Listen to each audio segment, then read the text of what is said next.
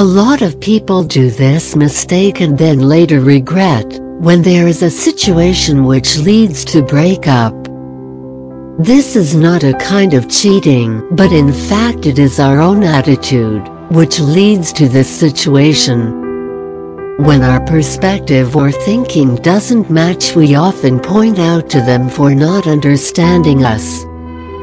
Values makes us different, and most importantly every person has different attitude. What we regret the most is that we are not able to change the other person's attitude towards a problem or an idea. And this can make us feel tired.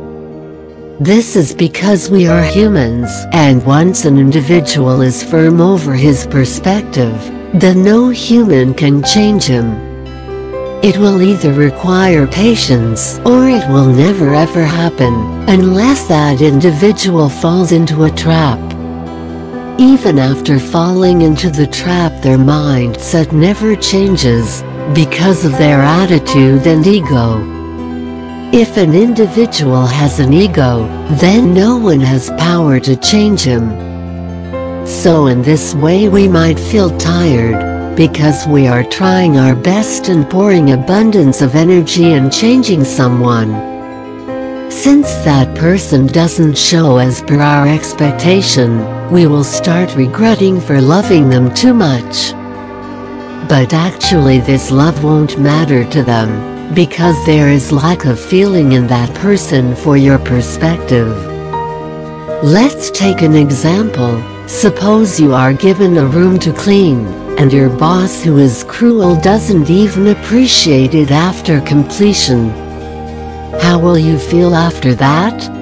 Won't you feel angry and think about punching him on the face? But no, you need to understand that he might not have gone through your situation ever in life, and that is why he could be acting in that way. What can you expect from a person who doesn't have gone through that situation? Can he feel it? Of course not and that is why we shouldn't get attached to people so easily. You might be loving them and in order to change, you will teach them some important things.